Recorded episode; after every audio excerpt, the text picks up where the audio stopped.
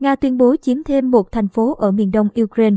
Đài ABC News dẫn lời người phát ngôn Bộ Quốc phòng Nga Igor Konashenkov cho biết quân đội Nga đã phối hợp cùng lực lượng Likhaidu Moscow hậu thuẫn, qua đó kiểm soát thành phố Balaklia ở miền đông Ukraine vào ngày mùng 3 tháng 3.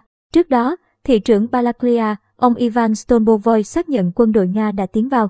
Ông tuyên bố không hợp tác với đại diện của Liên bang Nga và vẫn ở lại thành phố. Balaklia cách Kharkiv, thành phố lớn thứ hai của Ukraine, gần 90 km. Ngày mùng 3 tháng 3, giao tranh tiếp tục diễn ra ác liệt tại Kharkiv khi quân đội Nga tiến hành các đợt pháo kích hạng nặng. Cùng ngày mùng 3 tháng 3, Bộ trưởng Ngoại giao Nga Sergei Lavrov khẳng định Moscow sẽ tiếp tục chiến dịch quân sự tại Ukraine đến cùng. Ông tin rằng một số nhà lãnh đạo nước ngoài đang chuẩn bị cho cuộc chiến chống lại Nga. Vì vậy, Moscow sẽ gây sức ép bằng chiến dịch quân sự ở Ukraine. Ông Lavrov cũng cho biết Nga không có suy nghĩ về chiến tranh hạt nhân, đồng thời cáo buộc Tổng thống Ukraine Volodymyr Zelensky đang lãnh đạo một đất nước nơi chủ nghĩa phát xít phát triển mạnh mẽ. Không nghi ngờ gì nữa, một giải pháp cho cuộc khủng hoảng Ukraine sẽ được đưa ra.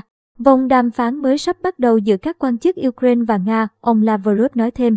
Tuy nhiên, ông Lavrov nhấn mạnh cuộc đối thoại của Nga với phương Tây phải dựa trên sự tôn trọng lẫn nhau và Moscow sẽ không để Kiev nắm giữ các cơ sở hạ tầng đe dọa. Nga, Nga không cảm thấy bị cô lập về mặt chính trị. Câu hỏi về cuộc sống của người dân Ukraine như thế nào nên được người dân nước này xác định, ông Lavrov kết luận. Trong khi đó, theo đài Sputnik, vòng đàm phán thứ hai giữa Nga và Ukraine dự kiến diễn ra lúc 15 giờ ngày mùng 3 tháng 3 giờ địa phương trên biên giới Belarus-Ba Lan.